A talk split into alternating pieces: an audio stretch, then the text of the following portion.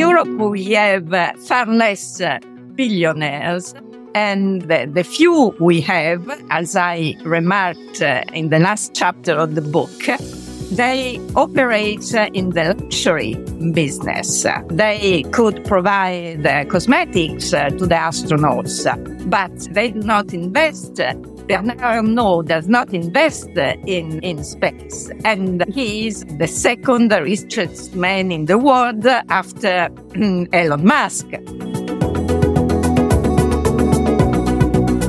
Hello, Space Watchers. I'm Emma, the editor in chief of Spacewatch Global, and this is a new episode of Space Cafe Radio, your radio channel dedicated to emerging trends and live conferences in the space sector.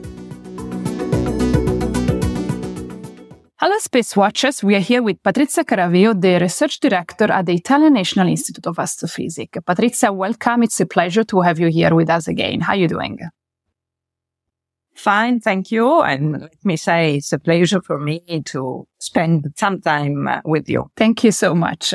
Patrizia, ESA and the European Commission recently met in Seville and they traced together the guidelines for the next decade of the cooperation in space between ESA and the Union.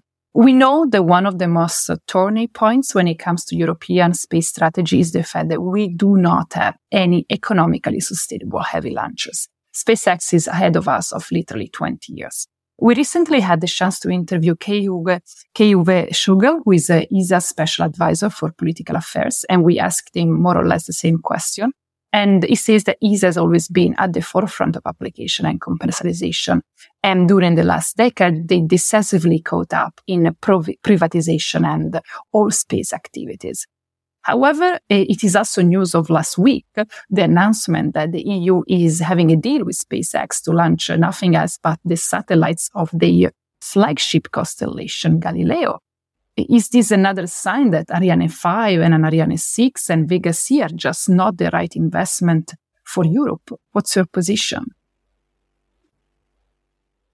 My position is, in a sense, set since I am here and uh, to witness uh, these uh, major failure on uh, uh, European space uh, politics.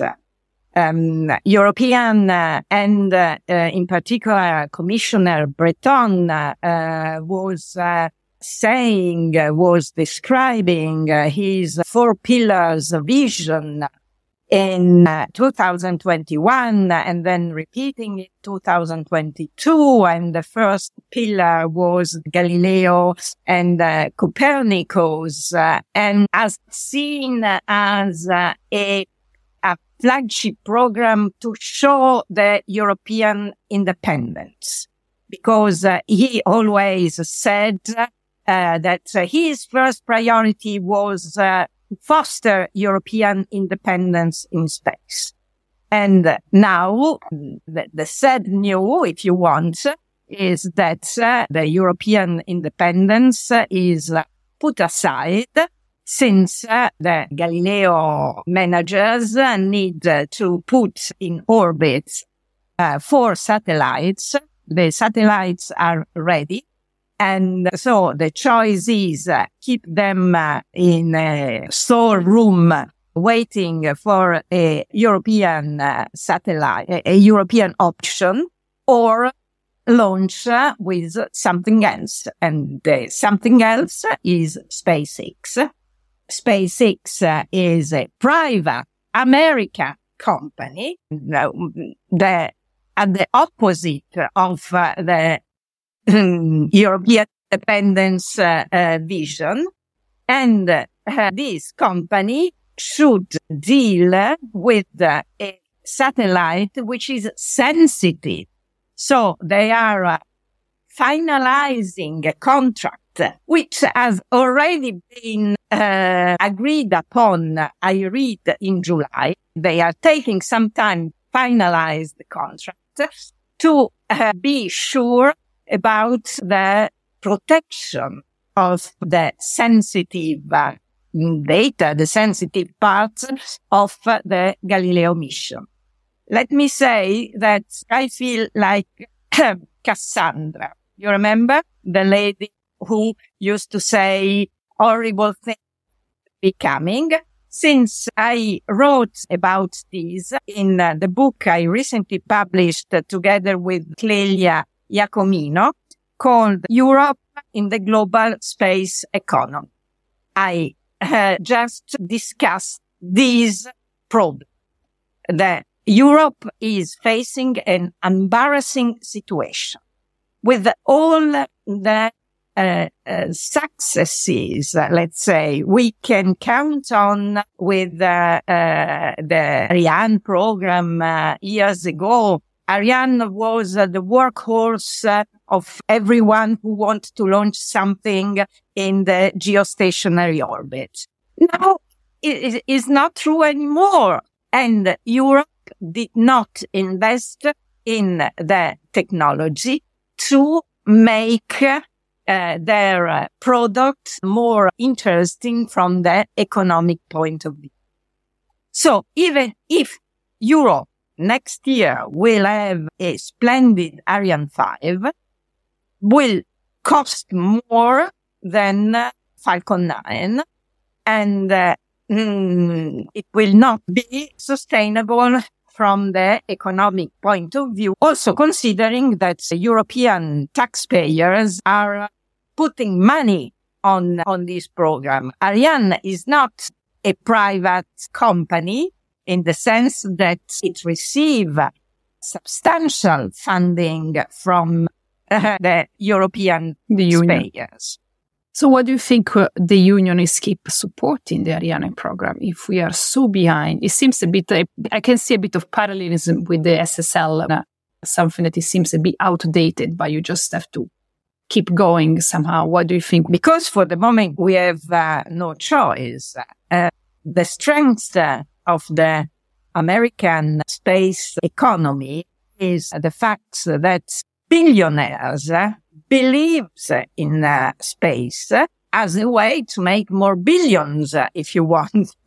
so they invest in, in space. Of course, they also have a contract with NASA. They are not doing all by themselves, but uh, they, they put their attention and a fraction of their money on the business and uh, the business is flourishing, is growing. In Europe, we have uh, far less uh, billionaires and the, the, few we have, as I remarked uh, in the last chapter of the book, they operate uh, in the luxury business. They could provide uh, cosmetics to the astronauts, but they do not invest Bernard Arnault does not invest in, in space. And he is the second richest man in the world after Elon Musk. We are talking about big money, but mm, money which is not invested in the space sector. Europe, if Europe wants to have some kind of launcher, cannot just stop the, the business of uh, but uh, we should be fully aware that uh, Arianespace did uh, big, important, unforgivable managerial mistakes when they decide not to invest in reusable rockets, since everyone else is going in, in this direction. They did not believe uh, in, this uh, technique, which is now just completely dominating uh, the the, spa- the the launchers program and the launcher market. Yeah, of course, because we started us so late. All our startups that might be focusing on reusable launches, they're just too far behind at the moment. So as you said, we don't have any other option at the moment. So not, if not keep investing in something, it is already obsolete. So you're basically saying that somehow Europe, for Europe, is cheaper to send its satellites via SpaceX from the States rather than via Kourou, right? That's what happened, at least with Euclid, the, the new space telescope launched by SpaceX uh, for the European Space Agency. The launch was originally foreseen from Kourou using a Soyuz managed by Arianespace. And we, according to what we read online, such launch would have costed 80 millions, while the contract with SpaceX was less than 70 millions. So, 10 cool million less. Uh, and that's, that's a fact.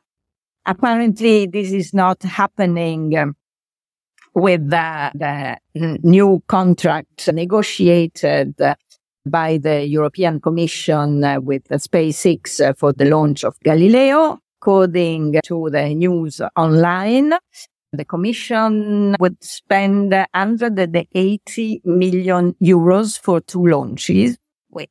Wait. so 90 millions each. Uh, and maybe the extra cost is due to the um, all the procedures uh, needed uh, to assure the security regulation uh, Europe is asking to SpaceX since Galileo is sensitive. We are observing a paradoxical situation in which we are paying our competitors to launch our own service. And it turns out our competitors, they have better prices than our inner system besides the economical uh, paradox, what do you think is the way forward for Europe? When you develop a space program, you have to make a program for 10 years or so. It takes time to produce a new launch, to, to, study, to design, uh, and to produce a new launcher. The problem of Europe is to understand really the problem that are at basis of uh, these uh, lack of launches. SpaceX in 2023, this year, wants to reach a, a record number of launches of 100 launches, and Europe did three from Kourou. 100 to three is not something to write home about, let's say. And, and, and the situation will not improve dramatically in 24. Vega C, we hope, will launch again. Ariane 6 uh, will start to launch. But um, to be competitive uh, with someone or, who, uh, with a company which is able to launch 100 times a year, it's a long way to go. We really have to understand the problems behind all that. And uh, the thesis uh, uh, Clelia Iacomino and myself are discussing in the book is the political um, complexity within the European space uh, activities. Who is managing what? We have the European Space Agency, the Commission, EUSPA, which is a new reality. And then all the national players, they all want to say what they think about it. They all have their own interest to defend. And moreover, there is this thorny business of dual satellite defense and not defense. Each country wants to keep the defense sector within itself, uh, not releasing information, etc.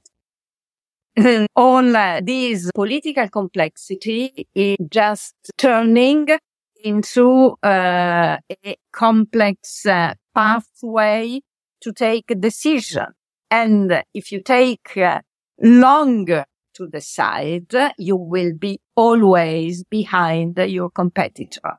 We are already behind since uh, we put zero money on uh, the reusable uh, launchers since Ariane decided not to believe in this technology. Now we see that this technology is the winner of, uh, of the competition. And uh, we very sadly, we are terribly behind it. So we are old, we are slow, and we are fragmented. What a sad, sad but true picture. Um, thank you very much, Patrizia, for seeing it as it is. I really appreciate your sharpness and your uh, to the point comments on the situation. It's refreshing, and I think it's what we need to actually analyze it for what it is. I really hope that the next time we talk, we're gonna have a bit of a better news or at least a bit of an idea how we can move faster and how we can be a bit more coherent and united when it comes to European plans. We have a proposition in the book. If uh, you read the last chapter, there are proposals, let's say. I'm looking forward to, to read it and I hope that we will be able to actually come out with something propositive positive and practical from that. Patrizia, it was a pleasure to talk to you as usual, and I'm looking forward to the next time. Thank you for being here with me today. Thank you for the invitation. If you want to keep the pulse of the space industry, please visit our website at www.spacewatch.global. Subscribe to our newsletters, and of course, don't forget to become a space watcher. I'm Emma Gatti, editor in chief of Spacewatch Global, your independent perspective on space. See you next time. Ciao.